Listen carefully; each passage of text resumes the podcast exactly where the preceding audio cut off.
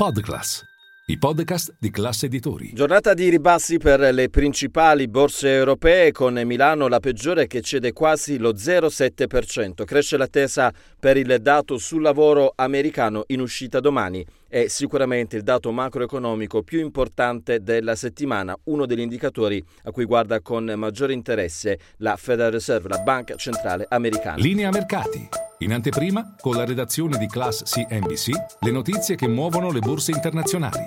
A Milano da segnalare Fineco in rialzo dell'1,55%, mentre va male Saipem, cede circa il 4%, vendite anche su MPS, Banco BPM e Biper. Lo spread resta a 175 punti base con il rendimento del BTP decennale stabilmente sotto il 4%. A livello macroeconomico è uscito il dato sul PIL in Eurozona, meno 0,1% trimestre su trimestre, quindi arriva ancora un segnale di rallentamento, ma è in linea con il consenso. Per quanto riguarda invece la produzione industriale italiana, anche qui un calo dello 0,2% a ottobre sul mese, ma soprattutto preoccupa il nuovo calo della produzione industriale tedesca, che è la vera locomotiva d'Europa, cala dello 0,4% a livello eh, mensile. Sono ore frenetiche di trattative per trovare un accordo sulle nuove regole